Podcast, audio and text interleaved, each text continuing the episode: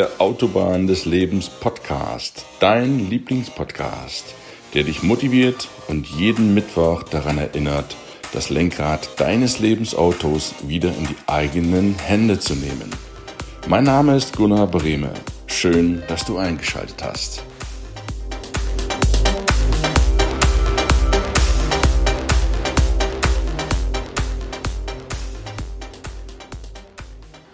Einen wunderschönen guten Morgen, ich grüße dich. Heute ist wieder Mittwoch im November. Es geht weiter mit dem Rat der Beziehungen. Und heute darf ich dich zu einem ganz, ganz tollen Interview einladen mit einer ganz, ganz tollen Frau. Ihr Name ist Mareile Beikebeck. Mareile spricht mit mir über das Thema Burnout aus Liebe zur Mutter, von Misshandlungen über den seelischen Heilungspfad zum Glück. Mareile ist heute eine ganz, ganz tolle Frau, die offen auch über ihre Vergangenheit spricht, beziehungsweise besser sprechen kann. Das hat auch eine Zeit lang gedauert, ehe sie da offen drüber wurde. Und ich möchte dich einladen, dem Interview zu lauschen und wünsche dir ganz, ganz viel Spaß mit Mareile Beigebeck. Lass uns loslegen.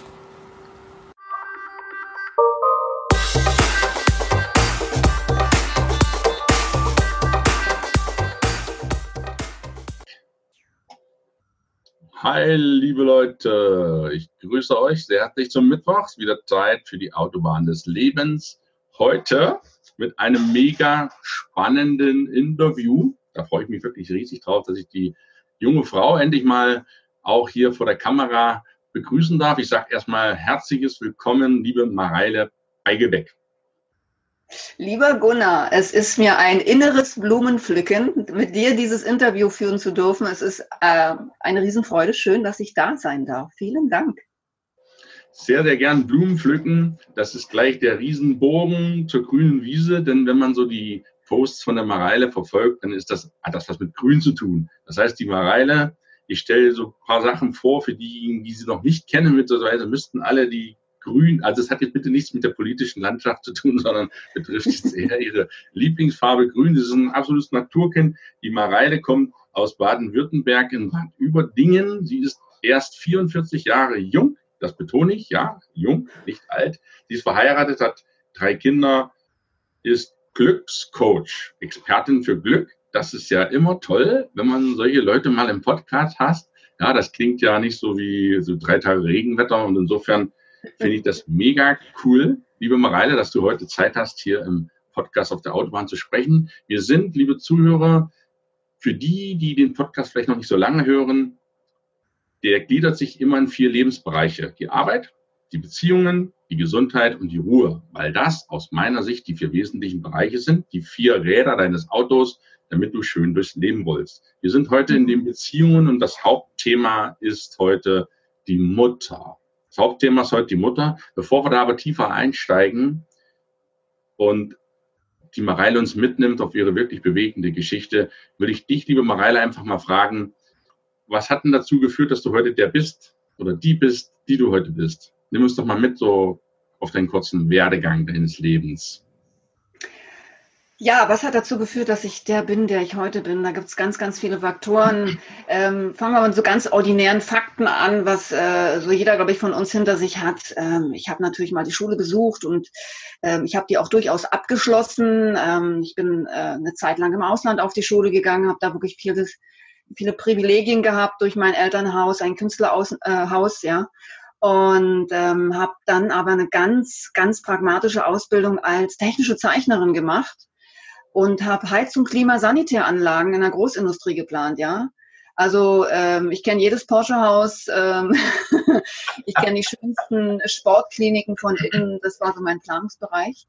Und da habe ich äh, viele Jahre auch drin gearbeitet und ähm, habe nach meiner sehr freiheits- und äh, ähm, naturbelebten Kindheit, ja, da sind meine so Grundwerte auch entstanden, habe ich ähm, in diesem Künstlerhaushalt war ich der Meinung, ich müsste so ein ganz normales Leben starten wie alle. Und ich muss in dieses System passen, so wie, wie, wie ich auch mit erzogen worden bin. Du musst ja so sein wie alle und habe dieses Leben gestartet als technische Zeichnerin, habe dann meinen Job gemacht, Beziehungen äh, entstanden, mehr, mal schöne, mal sehr unschöne und äh, habe dieses Leben geführt in der Meinung, da finde ich mein Glück. Und das habe ich eigentlich so lange gemacht, bis dann wirklich mal meine Seele irgendwann gesagt hat, nee, du verstehst es nicht, du siehst meine Zeichen nicht, du verstehst die Zeichen nicht, ich schicke dir jetzt den absoluten Burnout, ich schicke dir Panikattacken und Angstattacken und knocke dich aus, dass du es lernst. Ja, das ist so ein bisschen mein Werdegang, ganz grob zusammengezogen. Ähm, die Position oder die, die ähm, Station, die mich dazu gemacht haben, der ich heute bin, ähm, es spielen Sachen eine Rolle wie Missbrauch in der Kindheit, ähm, sehr gewaltbetonte Beziehungen, ähm, und vor allen Dingen mein Burnout. Mein Burnout war die wichtigste Station, ähm, dass ich der geworden bin, bin, der ich heute bin. Und eine große Rolle spielt in meinem Leben meine Mutter, die ich über viele, viele Jahre abgrundtief gehasst habe, weil sie mir in einer Gewaltbeziehung die Unterstützung versagt hat, wo ich sie am meisten gebraucht hätte. Das war so ein i-Tüpfelchen, ja. Und das sind die Faktoren, die mich dazu gemacht haben, wenn ich das so grob umschreiben kann.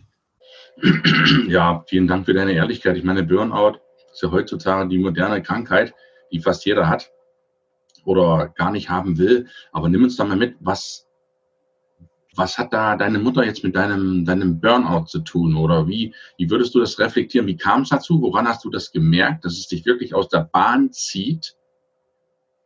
Und was würdest du als die Ursachen machen? Das wäre meine erste Frage. Wie hast du das gefühlt?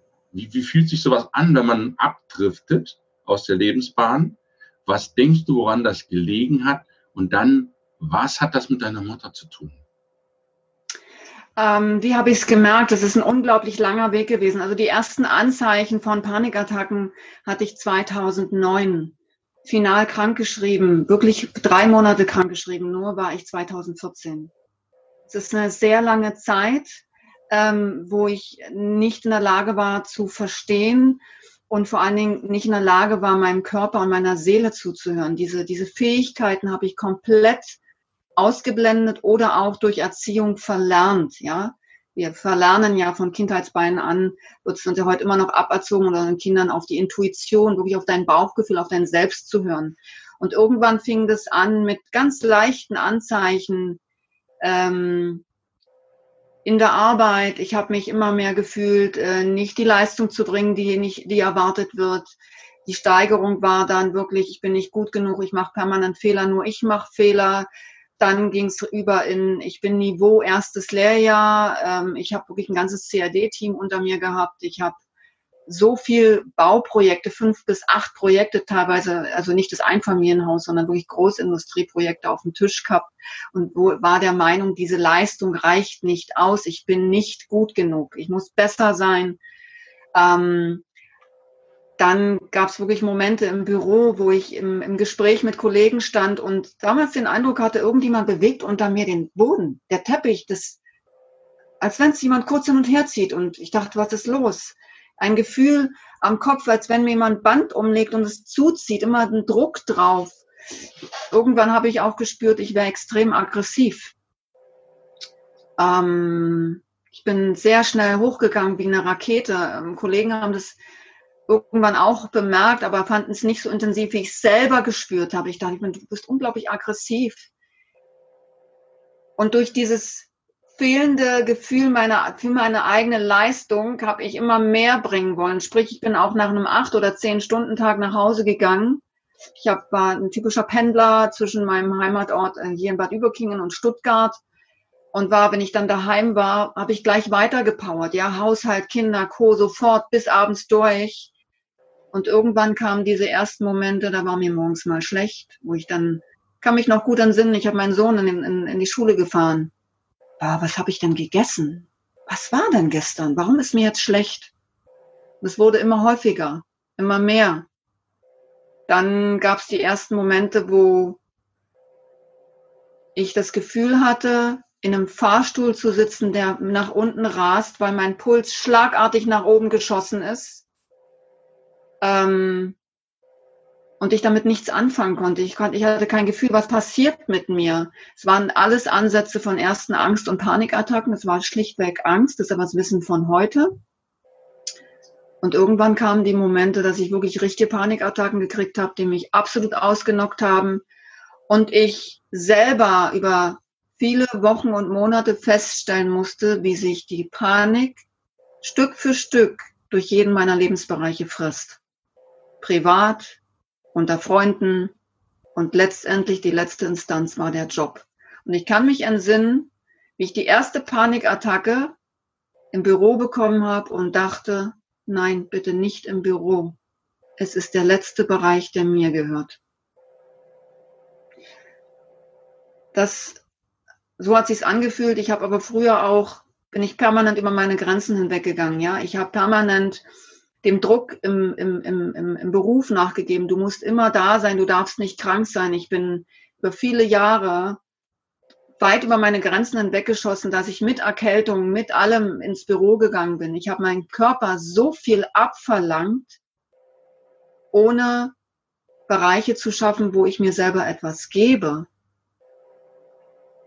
Und durch die Nichtfähigkeit der Seele und dem Körper zuzuhören, habe ich jedes Anzeichen über viele Jahre, wie gesagt 2009 bis 2014, ich habe alles überhört. Ich wollte es nicht sehen, das kann nicht sein.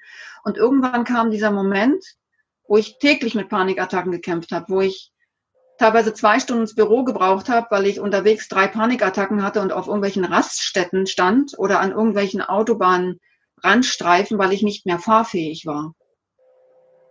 Ähm, irgendwann kam dieser Moment, scheiße, du kriegst das nicht hin. Du brauchst Hilfe. Es kam dieser Moment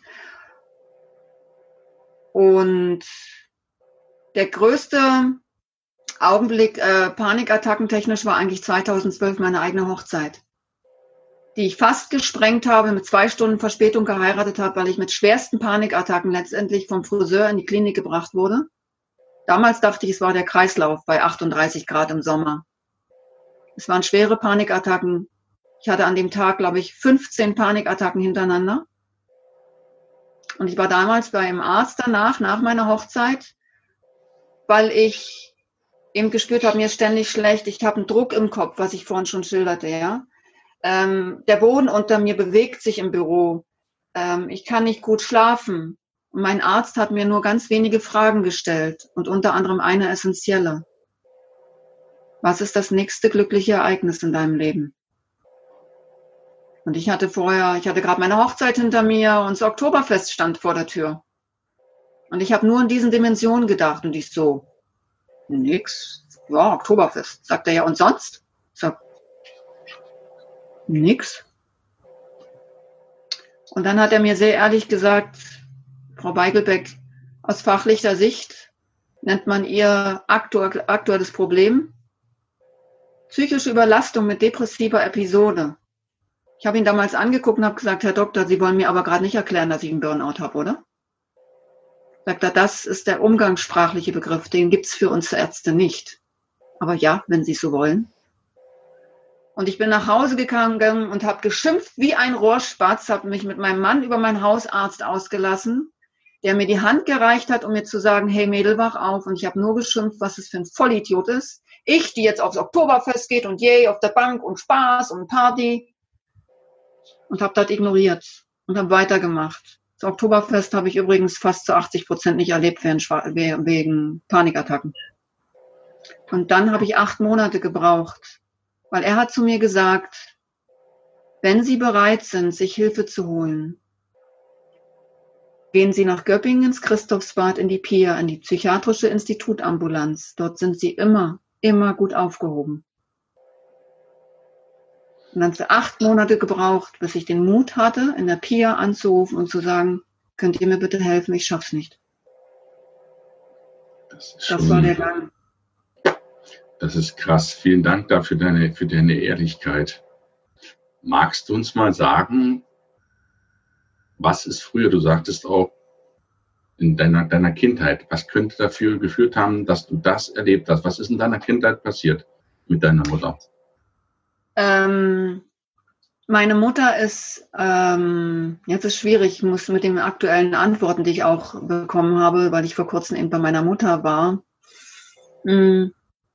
Meine Mutter ist erziehungstechnisch ein sehr extrem harter Mensch gewesen. Ähm, ich bin mit Methoden aufgewachsen, die, wo ich heute weiß, das ist Misshandlung. Ich habe als Kind einen Missbrauch erlebt, den ich über viele Jahre meinen Eltern nicht gesagt habe. Der Missbrauch, es ist schwer zu sagen, die Erinnerung äh, ist da ein bisschen schwammig, muss so zwischen sechs und acht gewesen sein. Ähm, und ich habe irgendwann das meinen Eltern gesagt in einer Streitsituation und es passierte nichts.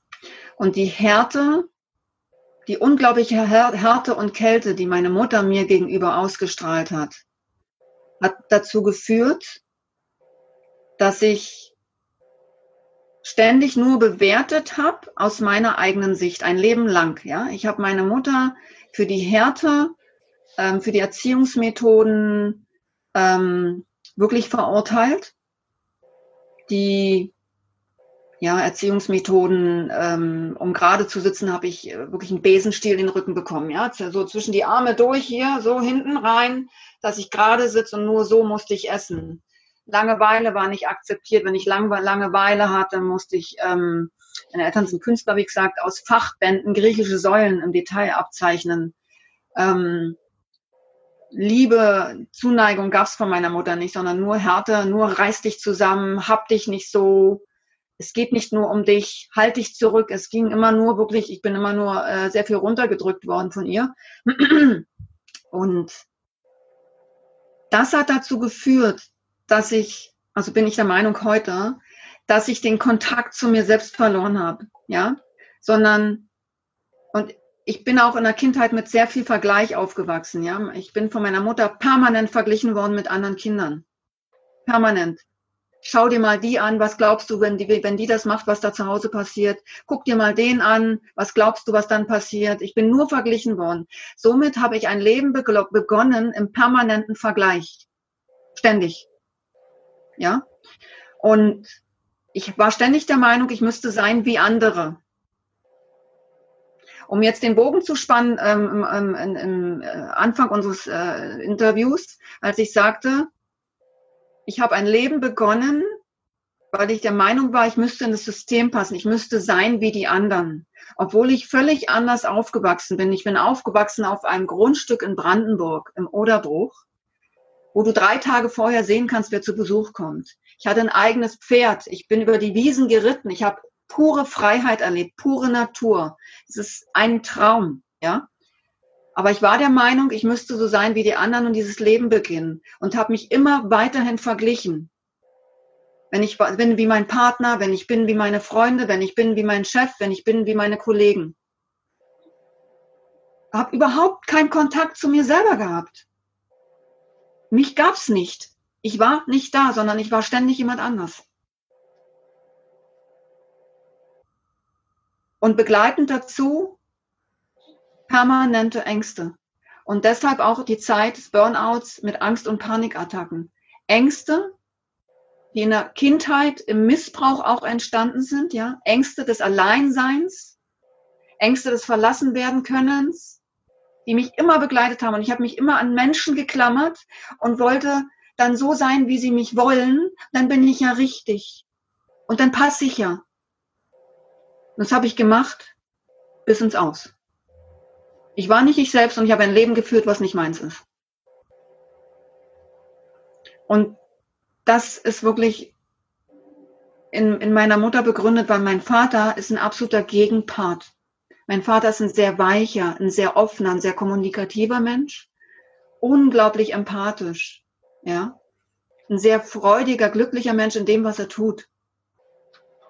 War aber auch für mich ein sehr wichtiger Gegenpol, das ist jetzt ein Satz eigentlich von einem Therapeuten, den ich mal bekommen habe, dass das mein Glück war, sonst wäre mein Leben in eine ganz andere Richtung gelaufen. Und es gab in meinem Burnout die Zeit, war ein Tag, kann ich mich noch ganz genau dran erinnern. Es gab diesen Punkt, Egal wann, egal wo, ich hatte überall Panikattacken. Ich konnte zum großen Teil das Haus nicht mehr verlassen, ich konnte nicht mehr mit Freunden weggehen. Ich habe es nachts gehabt, morgens, abends, beim Kochen, beim Wäschemachen, immer. Und es gab diesen einen Punkt, wo ich im Auto saß und durch unser schönes Filztal gefahren bin und der Meinung war, wenn du jetzt einfach das Lenkrad loslässt, ist das alles vorbei. Keine Qual mehr. Kein Hoffen mehr, dass es morgen keine Panik gibt. Und es gab einen einzigen Menschen, nur einen einzigen, der mich von dieser, von diesem Gedanken abgebracht hat. Dafür bin ich sehr dankbar, dass es diesen Menschen gibt.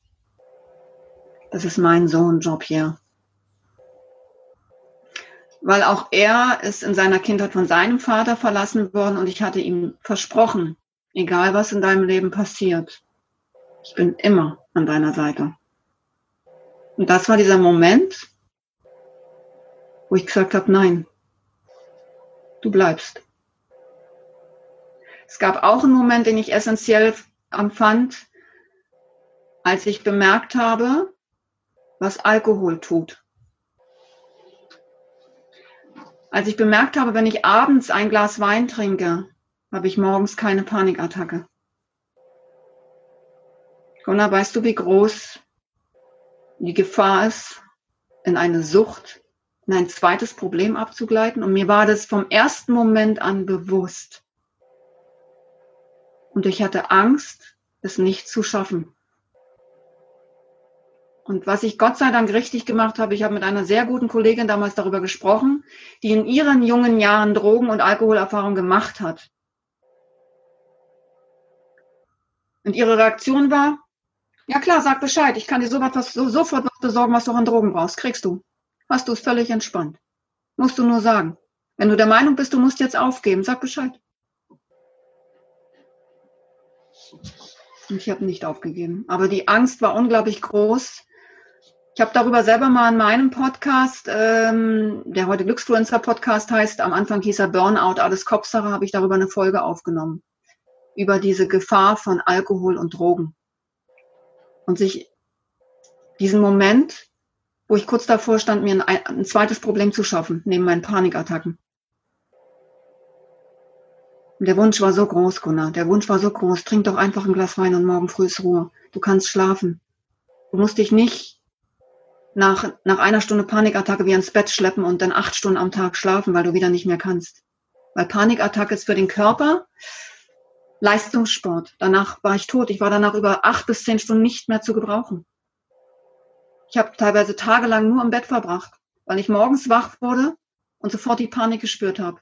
Dann im Bett mich durch die Panik gekämpft habe, mit allem möglichen, mit Atmen, mit positiven Gedanken, mit Sonnenblumen, mit, mit Bienen auf der Sonnenblume, mit allem möglichen. Und irgendwann war ich durch diese Panik und war ich so kaputt, dass ich wieder sechs bis acht oder zehn Stunden geschlafen habe. Dann war der Tag schon wieder vorbei. Was hat dich aus dieser Panik rausgezogen? Hm.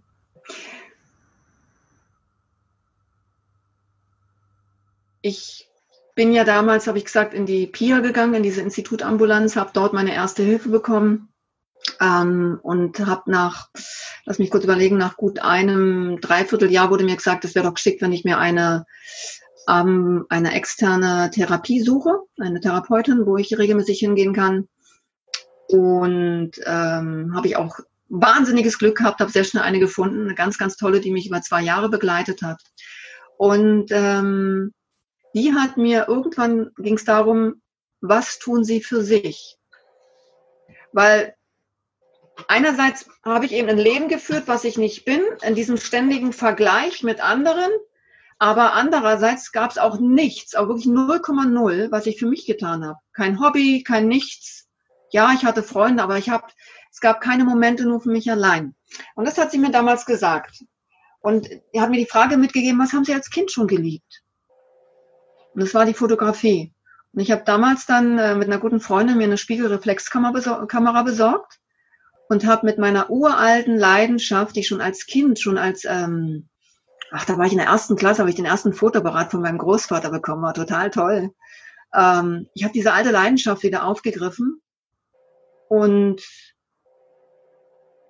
der Tag als ich im Büro definitiv feststellen musste, es ist vorbei. Das war im Januar 2014, einer der ersten Arbeitstage im neuen Jahr. Und eine Liste von ungelesenen E-Mails hat mich komplett zusammenbrechen lassen. Ich bin in einen absoluten Weinkrampf verfallen. Und diese nette Kollegin, die mir auch beim Thema Drogen und Alkohol geholfen hat, hat zu mir gesagt, Mareile, Mäuskin, wann verstehst du endlich, dass deine Zeit hier jetzt vorbei ist? Wann checkst du es endlich? Es ist vorbei, jetzt bist du dran. Und dann bin ich heim und ich hatte vorher schon aufgrund der Aussage meines Hausarztes mich immer mit dem Thema Burnout befasst, ganz still für mich allein. Ich wusste im Stillen schon, ich wusste schon, was mein Problem ist, aber ich habe es nicht geschafft, nach außen zu gehen, mir Hilfe zu holen, ja. All das, was ich gelesen hatte, mit diesen Gedanken bin ich heimgefahren. Und dann saß ich auf meinem Sofa an diesem Tag und die Originalgedanken waren, okay, Mareile, denk nach. Was hast du gelesen? Was ist jetzt wichtig? Du bist jetzt krank, dein Alltag ist außer Kraft. Was ist wichtig? Sport, Bewegung, Alltag aufrechterhalten. Okay, habe ich gedacht. Okay, Bewegung. Ich hatte angefangen mit dem Laufen, habe mir an diesem Tag, in diesem Moment auf dem Sofa versprochen, du gehst jetzt jeden Tag laufen. Und dann begann ich zu laufen mit meiner Kamera. Und ich bin jeden Tag gelaufen, nicht immer gejoggt, gelaufen, gewandert. Ich kenne jeden, wirklich jeden Pfad jetzt in unserem Tal. Ich bin hier nicht aufgewachsen, mein Mann ist hier aufgewachsen. Ich kenne Wege, die kennt er nicht mal. Ich bin nonstop in der Natur gewesen und bin auf diese Art und Weise zurück zu meinen Wurzeln gegangen. Die Kindheit in der puren Natur, erfüllt mit Freiheit, in der tiefen Verbindung zur Natur, in der tiefen Verbindung zu Tieren. Das ist mein wahres Ich, wie ich aufgewachsen bin, wer ich tatsächlich bin. Und das hat mich aus diesen Panikattacken und aus dem Burnout rausgezogen. Ich bin über Monate gelaufen, nonstop. Und habe in dieser Zeit eine ganz, ganz wichtige äh, Lektion gelernt. Und die ist meines Erachtens nach die wichtigste, dass du glücklich bist. Lerne mit dir allein zu sein. Mit dir allein zu 101 Prozent glücklich zu sein. Mit dir allein dich wirklich in einer Party feiern zu können, obwohl niemand da ist. Das habe ich da gelernt. Das konnte ich vorher nicht. Ich konnte nie allein sein. Ich musste ja immer irgendwas tun. Ich musste ja immer irgendjemand haben. Weil ich durfte ja nicht allein sein, ne?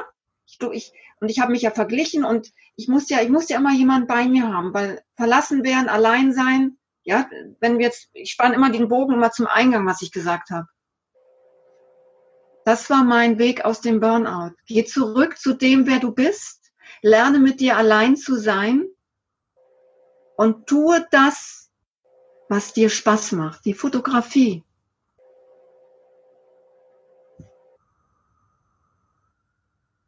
Es ist so bewegend, da kriegt man schon Gänsehaut. Ich denke, viele der Zuhörer oder Zuschauer kriegen das auch. Das ist wahnsinnig ehrlich, wahnsinnig echt.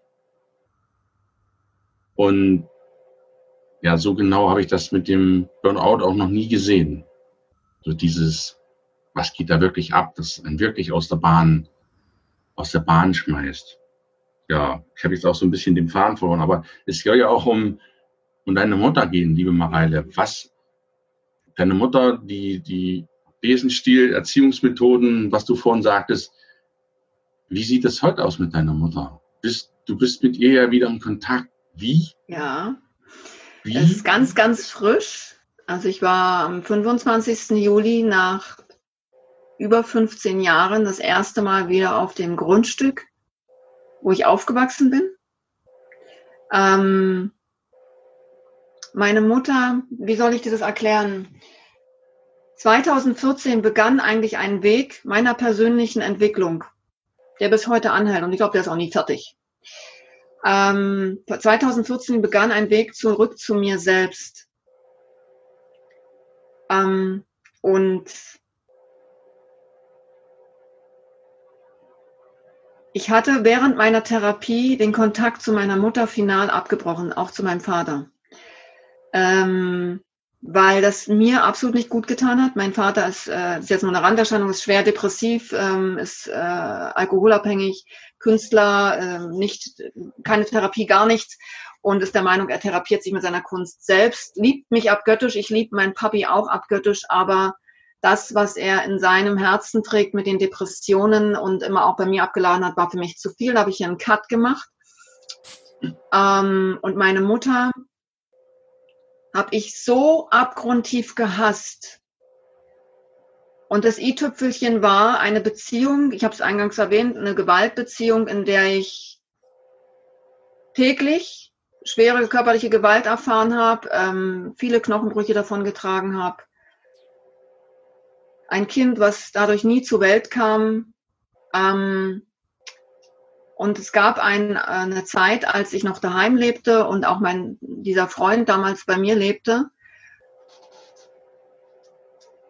Und ich die Entscheidung traf, wie soll ich sagen, dadurch, dass ich keinen Kontakt zu mir selbst hatte, immer nur im Außen war, immer nur mich verglichen habe, so sein wollte wie andere, habe ich so etwas zugelassen in meinem Leben, dass ein Mensch seine persönlichen Erlebnisse und Schwierigkeiten bei mir ablehnt und bei mir auslässt.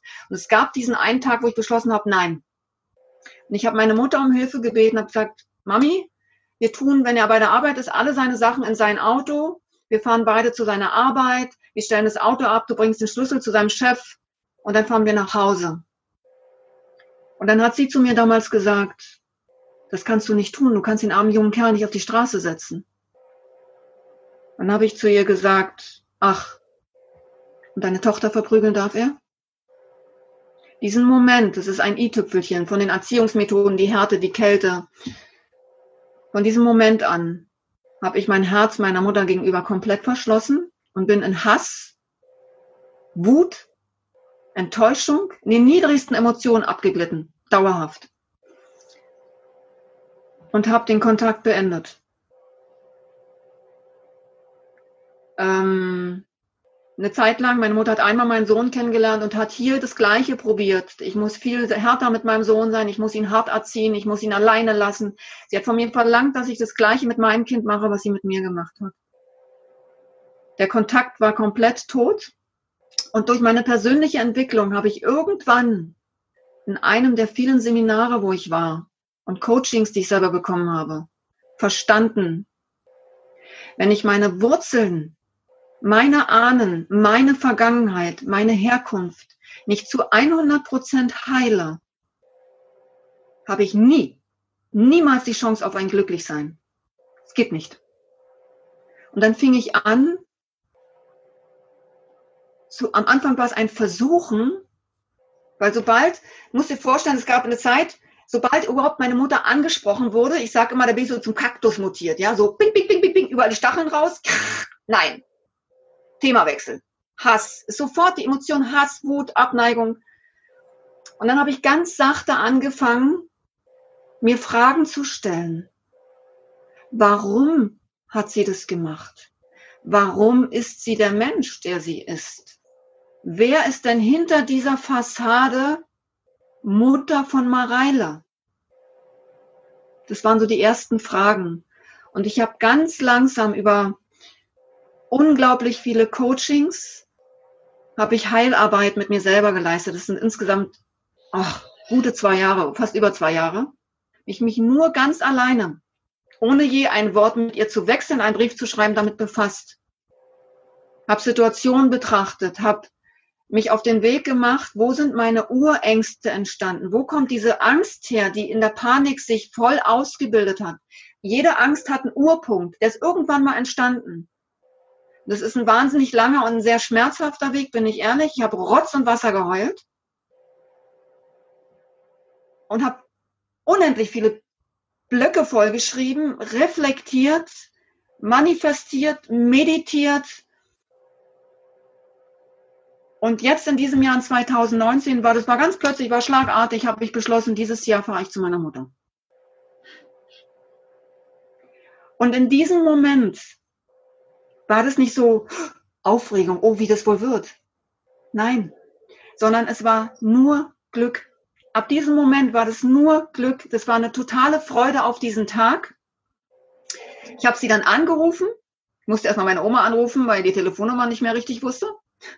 Und dann habe ich sie angerufen und habe ich gesagt, hallo, hier ist deine Tochter. So, jetzt hast du da einen Mensch am Telefon, der ist an einem ganz anderen Punkt als ich selbst. Die war völlig aufgehuschelt, völlig aufgeregt. Ja, es war ein Gespräch von einer Minute zwanzig oder so. Und ich gesagt, ich würde dich sehr gern besuchen. Ja, dann mach das doch. Sage, ja, dann und dann, wir würden gern nach Berlin kommen, ungefähr an der Zeit. Ja, dann ruf vorher an, super, sie trägt sich das ein. Und die nächste Frage war, ist bei euch auch so heiß wie bei uns? Sie war völlig aufgeregt, ja, ganz süß. Und dann sind wir im Juli jetzt, Ende Juli nach Berlin gefahren. Und am 25. Juli, ich habe sie zwei Tage vorher angerufen. Du, ich bin jetzt da, ich würde jetzt gerne in zwei Tagen kommen. Wir hatten so drei Tage festgelegt, wo es ihr gut passt. Und dann bin ich zu ihr gefahren. Dann gesagt, du, ich würde zum Frühstück kommen. Ja. Ich bringe Brötchen mit. Ja. Und ganz toll. Und ganz viele Menschen in meinem Umfeld haben mich im Vorfeld, haben mir Glück gewünscht, haben mir Kraft gewünscht. Ich war tiefenentspannt. Tiefenentspannt. Immer an diesem Tag. Es gab einen einzigen Augenblick bei der Anreise, wo ich nicht ganz entspannt war und ein Gefühl der Enge und der, des Drucks im Brustkorb hatte. Das war der Moment, als ich an dem Gebäude vorbeifuhr, wo die Person lebte, die mich als Kind missbraucht hat. Das war der einzige Moment, der hat mit meiner Mutter so jetzt nichts zu tun. Bin danach weitergefahren, ich habe die Fahrt genossen, ich habe angehalten, ich habe Fotos gemacht, ich habe mir Zeit genommen für mich. Ja, ganz bewusst Zeit. Und dieser Tag ist zu 101 Prozent genau so abgelaufen, wie ich ihn x-mal manifestiert habe. In Meditation, Imagination, Genauso. Ich habe mir bestimmte Rahmen gesetzt. Ich wollte Zeit für mich selbst allein auf diesem Grundstück. Ich war elf Stunden bei meiner Mutter.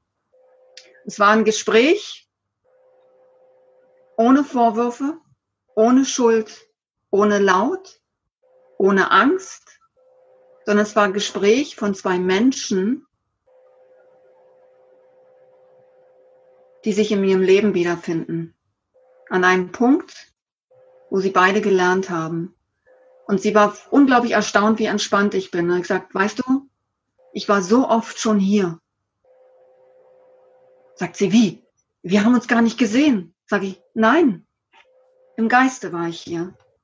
Ich habe ganz, ganz viele innere Kindheilungen gemacht. Ich war als Dreijährige dort, ich war als Teenager dort, ähm, als 20-Jährige, ich habe ganz viele, bin immer ganz viel zu, in die Vergangenheit zu mir selbst gegangen und habe mich mit mir selbst in der Vergangenheit beschäftigt, habe mich, habe mein, mein dreijähriges Kind umarmt und habe gesagt, ich bin da, auch wenn du glaubst, du bist alleine und verlassen, ich bin da. Innere Kindheilung, wem das jetzt was sagt, das ist so ein magisches Werkzeug und essentiell für so einen Weg. Ja? Und dann saß ich da mit ihr und, und ich konnte meine Fragen stellen. Warum? Warum durfte ich nie Langeweile haben? Und ich habe erfahren, dass meine Mutter voller Ängste war, weil mein Vater über Wochen, über Monate weg war. Sie, es gibt in meiner Familie nur Selbstständige, es gibt keine Angestellten, das habe ich nie kennengelernt ist by the way eine Erkenntnis, äh, warum ich äh, mein eigenes Ding machen möchte. Ich kenne gar nichts anderes. Ich kenne nur Freiheit und mach dein eigenes Ding. Aber ich war ja der Meinung, eben eine Zeit lang ein anderes Leben führen zu müssen, weil was das System so vorgibt, ist auch so eine Erkenntnis. Ähm, und ich habe da meine Mutter gesehen, die dann alleine, die hat mir erzählt, sie war ganz alleine auf einem 10.000 Quadratmeter Grundstück mit Krediten im Rücken, um alles zu finanzieren, mit einem Mädchen anfangs Pubertät, meine Mutter wusste überhaupt nicht, wie sie die Kreditraten bedienen soll und hat in Momenten der Langeweile mich vor Fachbände der griechischen Baukunst gesetzt, hat mich Dinge abzeichnen lassen, um mich zu beschäftigen, weil sie irgendwie arbeiten musste. Weißt du, was passiert, Gunnar? Es dreht sich alles. Du siehst den Menschen, wie eine Mutter in der Not war und irgendwie Wege gesucht hat, um alles zu schaffen, um für ihre Tochter Essen kaufen zu können, ihrer Tochter Kleidung kaufen zu können, dieses Grundstück zu halten. Sie war alleine voller Angst auf einem Gelände, das, kann, das kannst du dir nicht vorstellen. Und ich saß da und habe verstanden, dass ich allen Ernstes ein Leben lang nur aus meiner eigenen Verletzung, aus meinem eigenen Schmerz gedacht und gefühlt habe und mir nicht die Mühe gemacht habe, den Menschen Mutter zu sehen, den Menschen dahinter, der auch seine Erfahrungen hat, so wie ich heute meine Erfahrungen habe und ganz klar jetzt ganz anders mit umgehe, aber sie hat doch auch Dinge erlebt in ihrer Kindheit. Ich habe von ihrer Kindheit Dinge erfahren, wo ich weiß, wo Urängste herkommen in unserer Familie, womit ich in Panikattacken Attacken schwer gekämpft habe. Es ist so heilsam, wenn du dadurch Dinge in deiner Familie unterbrechen kannst, die dich krank machen, Ängste unterbrechen kannst. Aber die Voraussetzung ist, dass du den Arsch in der Hose hast, ja, Rotz und Wasser zu holen, 10.000 Taschentücher zu brauchen, ehrlich hinzuschauen und Menschen, Menschen zu sehen und nicht nur einfach zu urteilen. Das ist, das ist der Weg dahinter. Jetzt sind wir im Kontakt, wir schreiben uns Briefe. Und wenn eine Mutter, und ich finde das so stark, und das habe ich ja auch gesagt,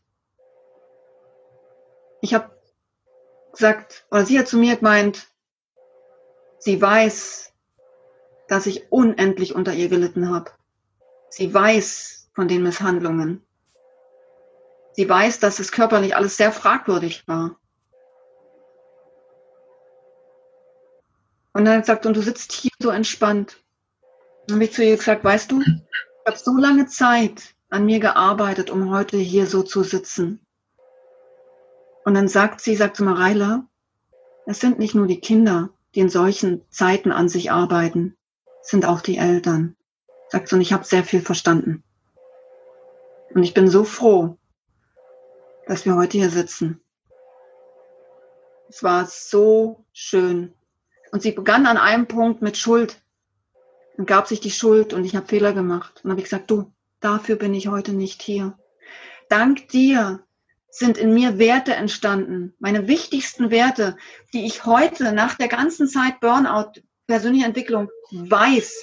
Mein wichtigster Wert, Freiheit. Ja. Meine Verbundenheit zur Natur. Meine Mutter hat mir beigebracht, die kleinen Käfer zu sehen. Ja, ich spreche mit Schnecken und sage der Schnecke Guten Morgen. Ja, ich rede mit Alpakas.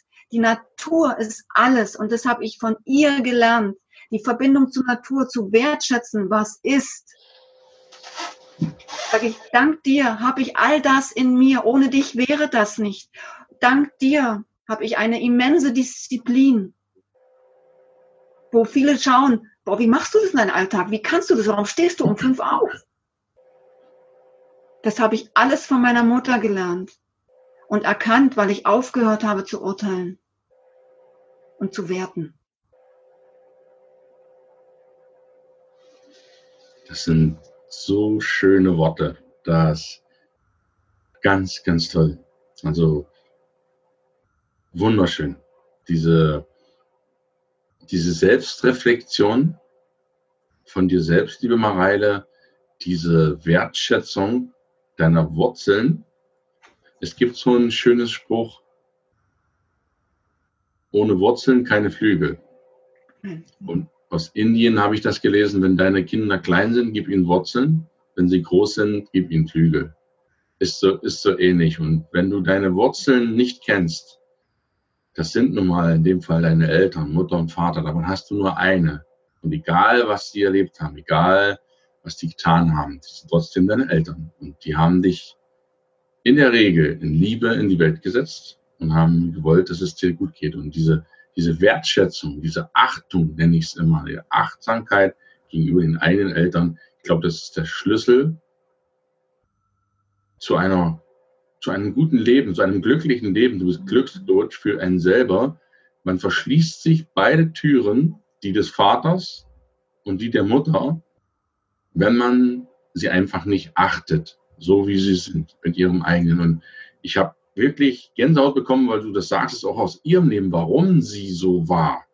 warum sie so hart war, um dich auch vielleicht in gewisser Weise zu beschützen, dass sie nicht noch andere Sachen gemacht hat. Und ich finde das mega.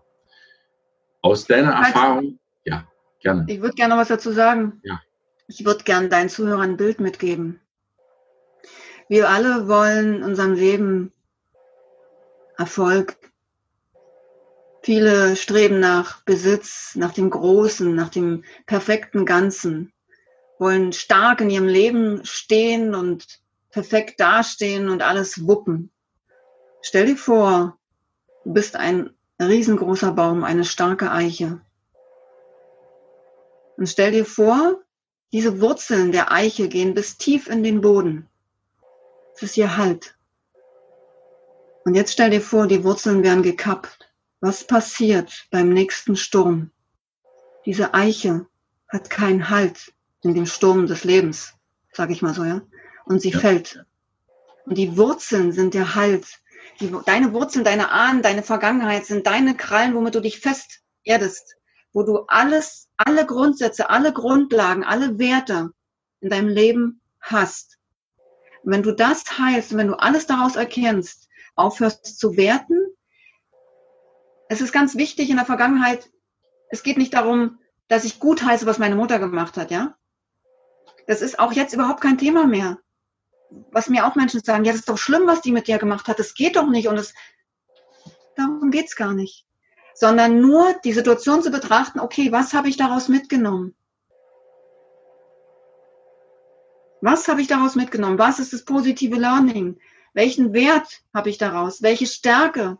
Welches Talent habe ich daraus mitgenommen? Das sind die Fragen, die du dir stellen darfst, um dieses Positive dahinter zu erkennen. Und wenn du dann siehst, dass du dadurch Disziplin, Durchhaltevermögen, Biss gelernt hast, eine Verbundenheit zur Natur, die Liebe zu den Tieren, was will ich mehr, Gunnar? Das ist es. Und das, das sind deine Wurzeln wie du sagst, ich finde das so mit der Eiche finde ich total spannend, weil das in Bildern sprechen bleibt haften. Und die Geschichte, die du erzählt hast, bleibt haften, weil die in Bildern gesprochen hat. Von den Käfern, die du am Wegesrand gehst, von den Alpakas, von der Eiche, von der Sonnenblume, von dem Gänseblümchen, was auch immer auf der Wiese steht, die du festhältst im fotografischen Gedächtnis für dich. Ich finde das mega. Ich finde das mega. Wir sind ja im Reifen der Beziehungen. Und Beziehung zur Mutter ist ja nun wirklich ganz besondere, weil du bist neun Monate in ihrem Bauch und ich glaube, so eine intensive Beziehung wie zu deiner Mutter, egal was passiert, das baust du ja nie im Leben mehr auf, nie mehr. Wie würdest du als selber als mehrfache Mutter, wie würdest du eine gute Beziehung Mutter-Kind sehen? Was macht eine gute Beziehung deiner Meinung nach und aus dem, was du uns hast teilhaben lassen, zwischen Mutter und ihren Kindern aus? Was ist da die Grundpfeiler einer guten Beziehung? Hm. Ich greife den Satz auf, den du so schön gesagt hast. Gib deinen Kindern, wenn sie klein sind, Wurzeln. Gib ihnen die Sicherheit, gib ihnen die Liebe, gib ihnen den Schutz. Wenn sie groß sind, gib ihnen Flügel. Und lass los. Bereite diese Zeit vor, wenn du deinen Kindern Flügeln verleihst und loslässt indem du Dinge für dich selber schaffst, indem du ein eigenes Leben hast, weil dann fällt es dir super leicht, deine Kinder loszulassen und einfach zuzuschauen, wie sie fliegen. Für mich ist es enorm wichtig. Ich hatte früher mal Angst, so eine Gluckenmama zu werden, ja, ja. die nicht loslässt, ja.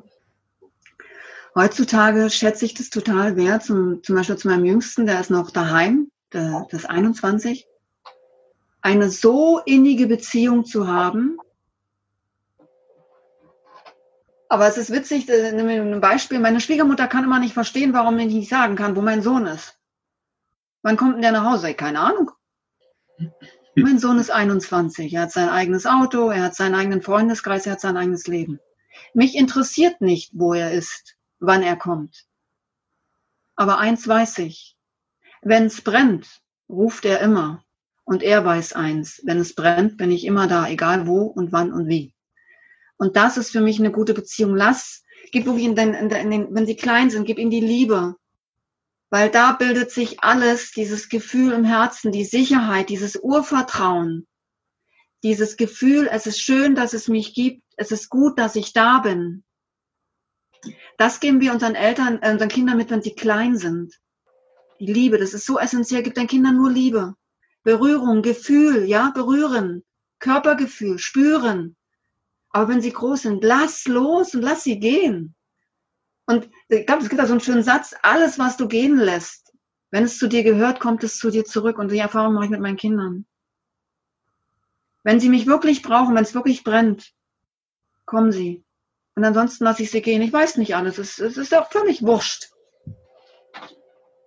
Es ist seine Entscheidung, wenn er morgens um fünf heimkommt und um neun zur Arbeit muss. Not my business. Andere Mütter sagen, oh Kind, und du musst doch. Nein, es ist sein eigenes Leben. Es ist sein Ding. Aber ich bin da und ich, und ich sag, wenn er zweifelt, an seinen Träumen zweifelt, meine Kinder an ihren Träumen zweifeln, da gebe ich ihnen Dinge mit zum Fliegen. Wenn die Federn, wenn sie, ich habe es, als mein Sohn dieses Jahr 21 geworden ist, habe ich ihm das so schön geschrieben, ich weiß nicht gar nicht, ob ich jetzt ungefähr zusammenkriege. Wir sind gemeinsam durch so viele Dinge gegangen. Er ist auch verlassen worden von seinem Vater, wie gesagt. Es viele unschöne Dinge erlebt. Mein Vater, das war sein Großvater, der ihn allein gelassen hat. Ja, er hat viel Verlust erlebt, ja, der heute auch an ihm nagt. Wir beide haben so viel erlebt und ich habe dir Flügel gegeben. Wir haben so oft zusammen gesessen, wenn du mit angebrannten Federn zurückgekommen bist und wir haben dir neue Federn für deine Flügel gegeben, dass du wieder abheben kannst. Ich bin unendlich stolz, dass er fliegt. Das ist für mich eine Beziehung zu Kindern. Es ist so schön, weil es ist die innigste Freundschaft, die ich habe, die zu meinen Kindern.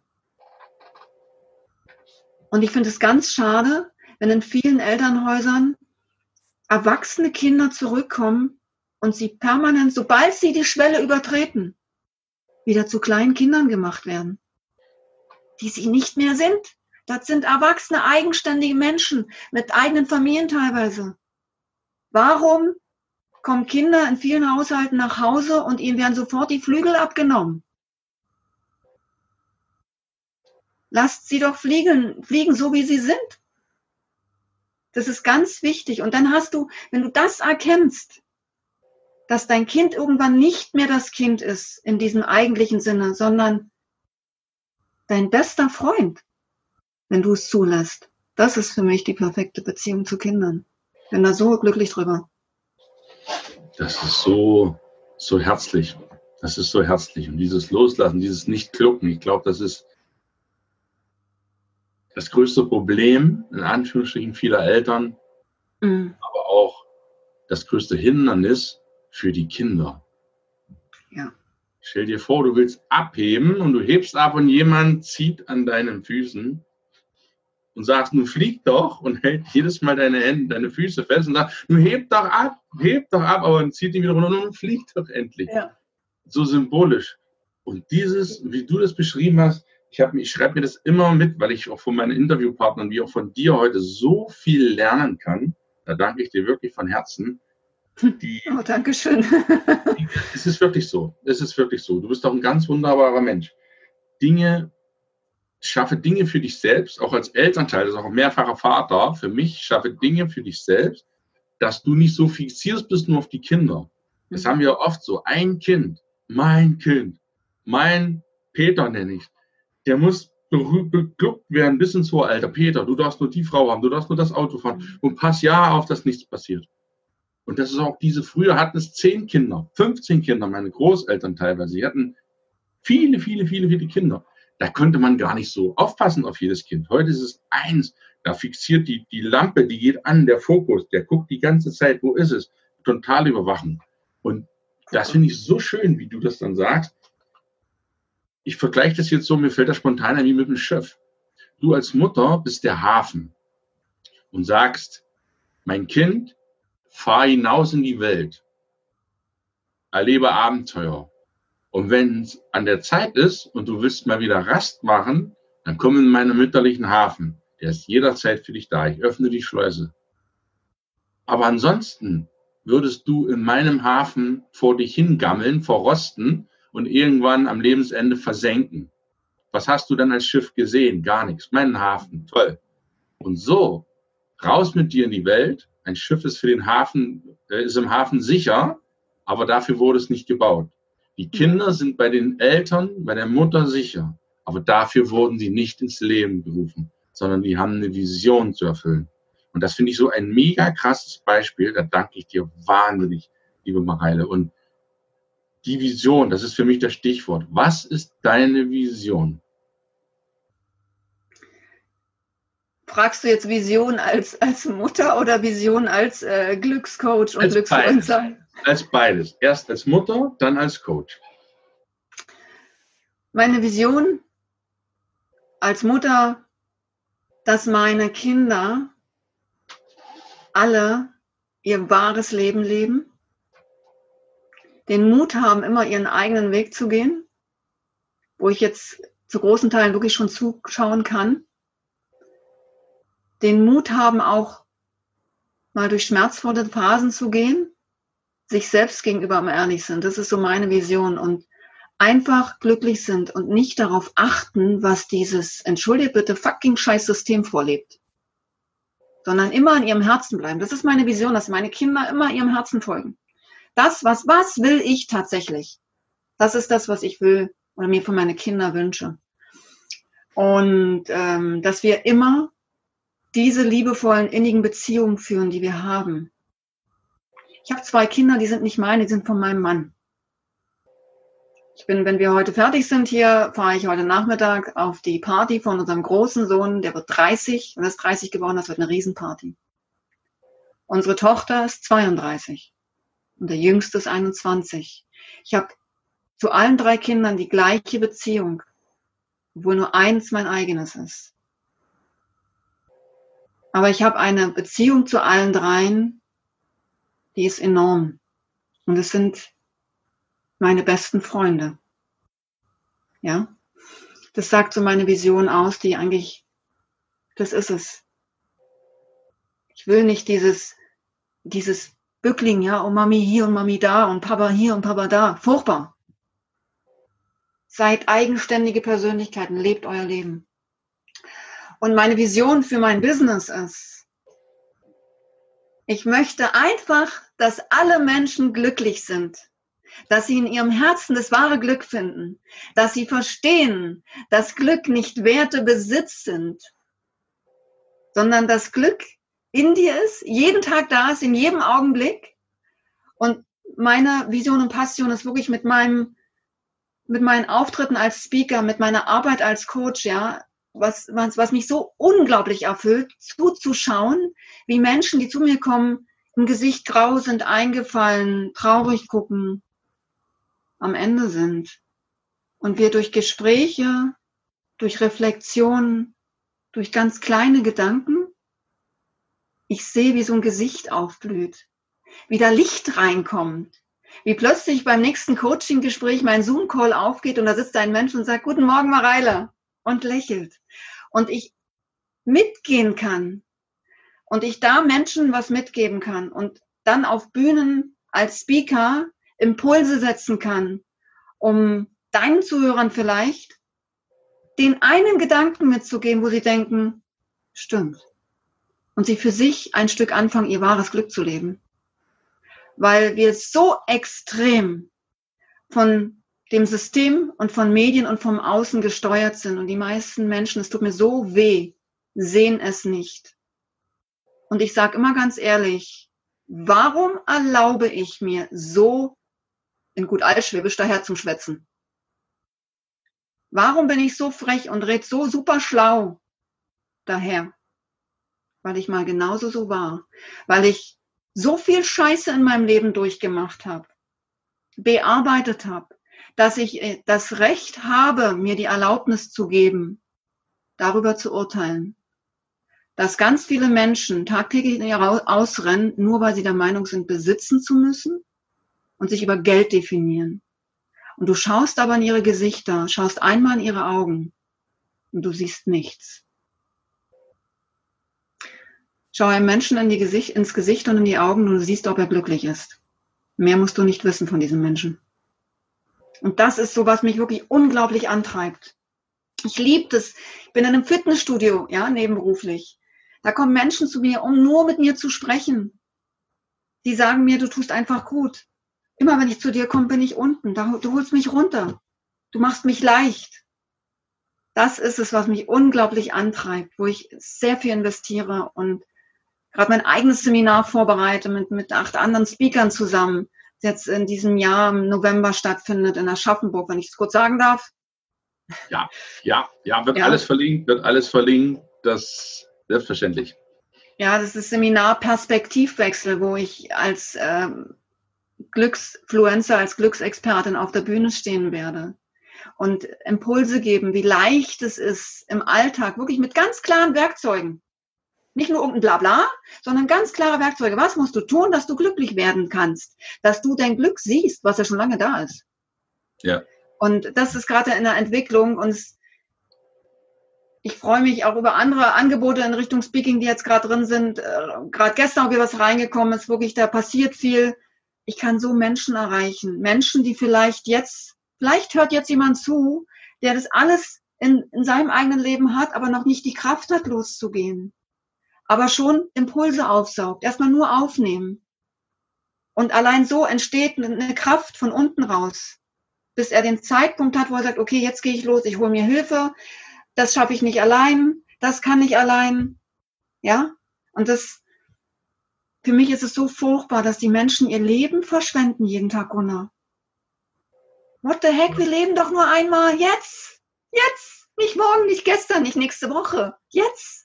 Ja. Immer diese Wenn-Dann-Geschichte. Ja, wenn, nee, nee, nee, erst muss ich das und das machen, dann. Dann sind wir glücklich. Und da, warum? Steh doch auf und sei glücklich. Steh doch auf und sei glücklich, weil du gesund bist, ein warmes Bett hast, zwei Augen, die sehen können, du im Bett liegst und Vögel hörst, du aufstehst und einen schönen Ausblick vielleicht aus deinem Fenster hast, du durch den Sommerwind auf dem Fahrrad ins Büro fahren kannst. Weißt du, wie viele Menschen das nicht haben? Wir haben so viel Glück schon, schon da. Ja, und ich kenne die Sätze, die ich auch bekomme. Ja, bei mir ist das nicht so einfach. Kenne ich auch. Ja, das ist. Ja, bei mir ist das nicht so leicht wie bei dir. Und dann sage ich immer ganz liebevoll, tu mir einen Gefallen und urteile nie über ein Leben, was du nicht kennst, was du nicht gelebt hast. Und jetzt ja. habe ich viel über meine Geschichte erzählt. Ja, und ich darf behaupten, dass ich mich mit Glück auskenne in der Tat, das Glück, das spüre ich hier. Was müssen denn Menschen tun, wenn die sagen, ich möchte auch ein bisschen glücklich werden, Mareilitz? Ich möchte einen kleinen Spritzer von deinem, deinem Eimer Wasser da abhaben. Wie können die dich erreichen? Wie können die mich erreichen? Also du findest mich überall im Social Media. Ähm, du findest mich in Instagram unter Mareile Beigelbeck, Facebook Mareile Beigelbeck, ähm, dann natürlich äh, Facebook auch ähm, empfehle ich noch die Seite von Perspektivwechsel, auch auf Instagram, at Perspektivwechsel, mhm. nee, at Perspektivwechsel jetzt, Entschuldigung. Ähm, dann habe ich natürlich eine Webseite www.mareile-beigelbeck.com. Ähm, du findest im Instagram einen Link, wo du direkt mir eine WhatsApp-Nachricht schicken kannst. Also überall. Dann gibt es noch einen Podcast, der Glücksfluencer Podcast, wo du von mir jede Woche eine Folge hörst, entweder ein Interview oder ein Input von mir. Jetzt aktuell sehr viel über das Thema Vergebung und Heilung, eben diese Muttergeschichte, wo ich mir zum Beispiel sehr viel Zeit nach Berlin gegeben habe, ein, äh, drei Wochen, um diesen Berg an Antworten, das muss ich jetzt noch loswerden, du, du hast dann so, sag mal, in 20 Jahren war ich zweimal daheim, ja? Mit so viel Hass und mit so viel Wut gelebt. So, und jetzt habe ich in diesem Gespräch am 25. Juli so ein Pamphlet an Antworten bekommen. Und ich bin aus dem Besuch, ich bin nach Berlin zurückgefahren, unendlich glücklich. Ich habe im Auto gefeiert, ich habe die Musik aufgedreht, ich habe getanzt, ich habe mitgegrölt. Mache ich sowieso immer, aber wer mich auf der Autobahn trifft, hat seinen Spaß mit mir. ähm, ich war so happy aber nach Berlin, daheim wieder, dann saß ich plötzlich und dann habe ich das so betrachtet und ich vergleiche das ganz liebevoll mit so einem, mit dem Bergsteiger, der morgens losgeht im Morgengrauen, um den einen Gipfel zu besteigen. Und der steht unten im Tal und guckt nach oben und sieht so in den Wolken mit dem leichten ersten Sonnenstrahl das Gipfelkreuz. Hin und wieder zieht mal eine Wolke dran vorbei, es verschwindet kurz. Und er steht da und denkt, boah, wie soll ich das bloß schaffen? So habe ich mich gefühlt nach Berlin. Ich habe mich im Social Media kurz, habe das auch gesagt, ich bin ruhiger, ich brauche Zeit, ich muss es sacken lassen, weil ich plötzlich überfordert war mit diesen vielen Antworten und gesehen habe, das war alles dein Leben? So viel Mist hast du erlebt? Und ich hatte plötzlich Angst vor meiner eigenen Courage, Angst vor dem eigenen Jetzt und war so, ja, das schaffe ich ja nicht.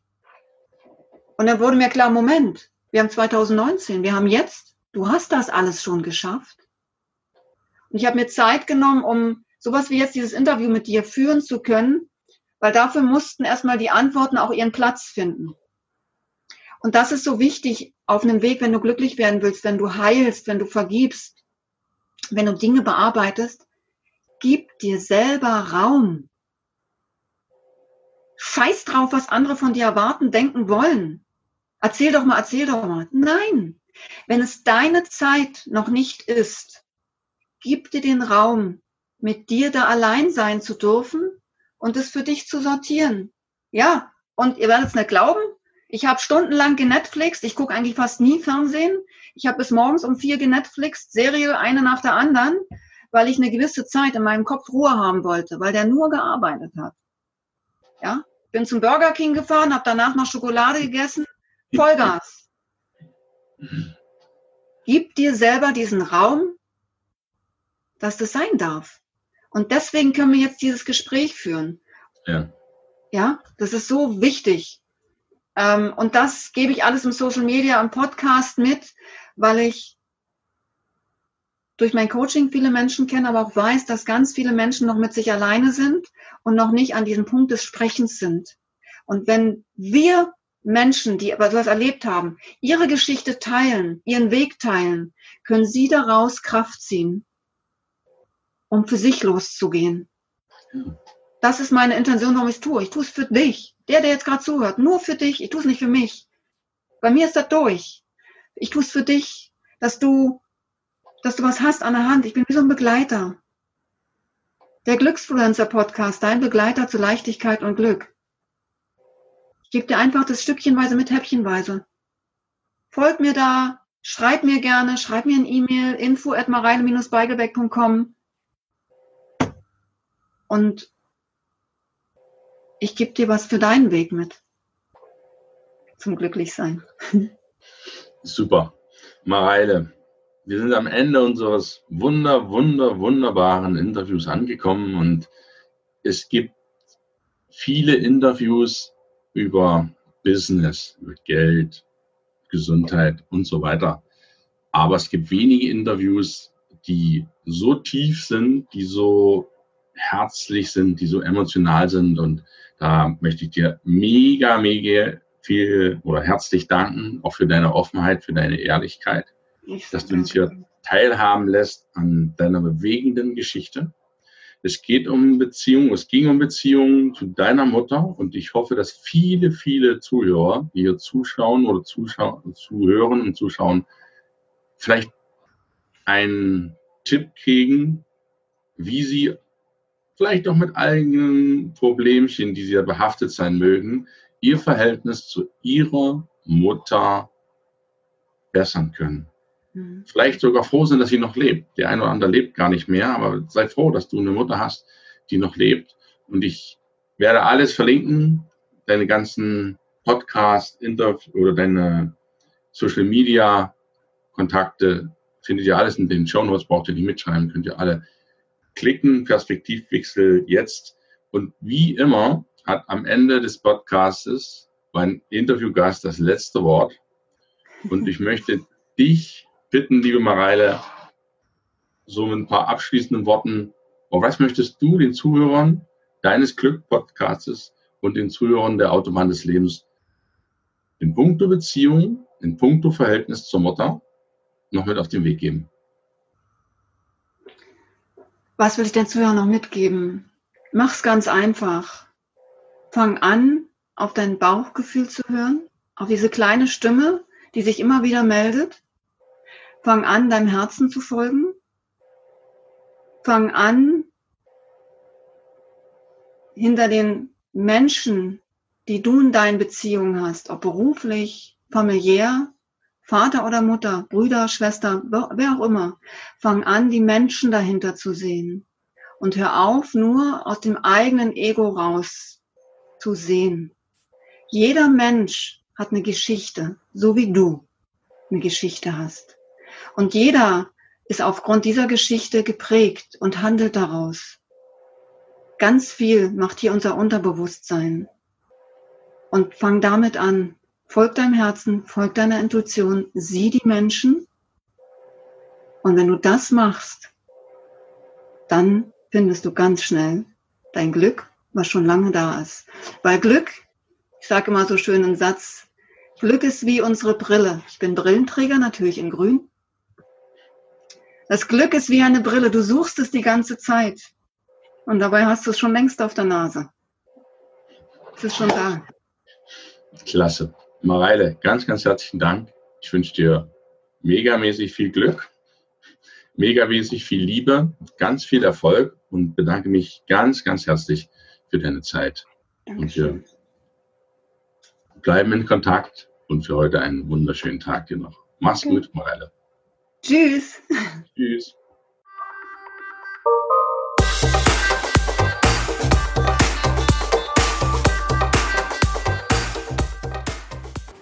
Das war das Interview mit der wunderbaren Mareile Beigebeck.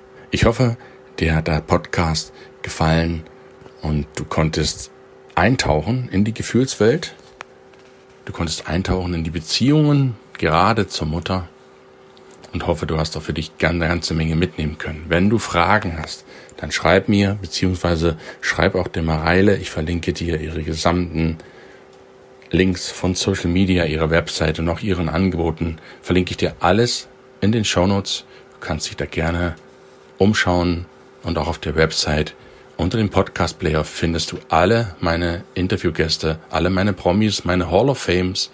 Das sind meine besonderen Menschen, die, die ich sehr zu schätzen weiß, weil die helfen uns hier, die wir angetreten sind, als leuchtende Beispiele wie junge Menschen sich orientieren können, was junge Menschen daraus lernen können, um ihr Leben zum Meisterwerk zu machen. Ich danke dir herzlich für dein Sein, dafür, dass du diesen Podcast hörst, dass du ihn teilst, ihm fünf Sterne auf iTunes gibst und weiterempfiehlst. Ich wünsche dir für heute einen super tollen Mittwoch, wo auch immer du sein magst. Schön, dass es dich gibt. Ich freue mich, wenn wir uns nächste Woche wieder hören. Und bis dahin sende ich dir ganz liebe Grüße. Dein Gunnar. Tschüss.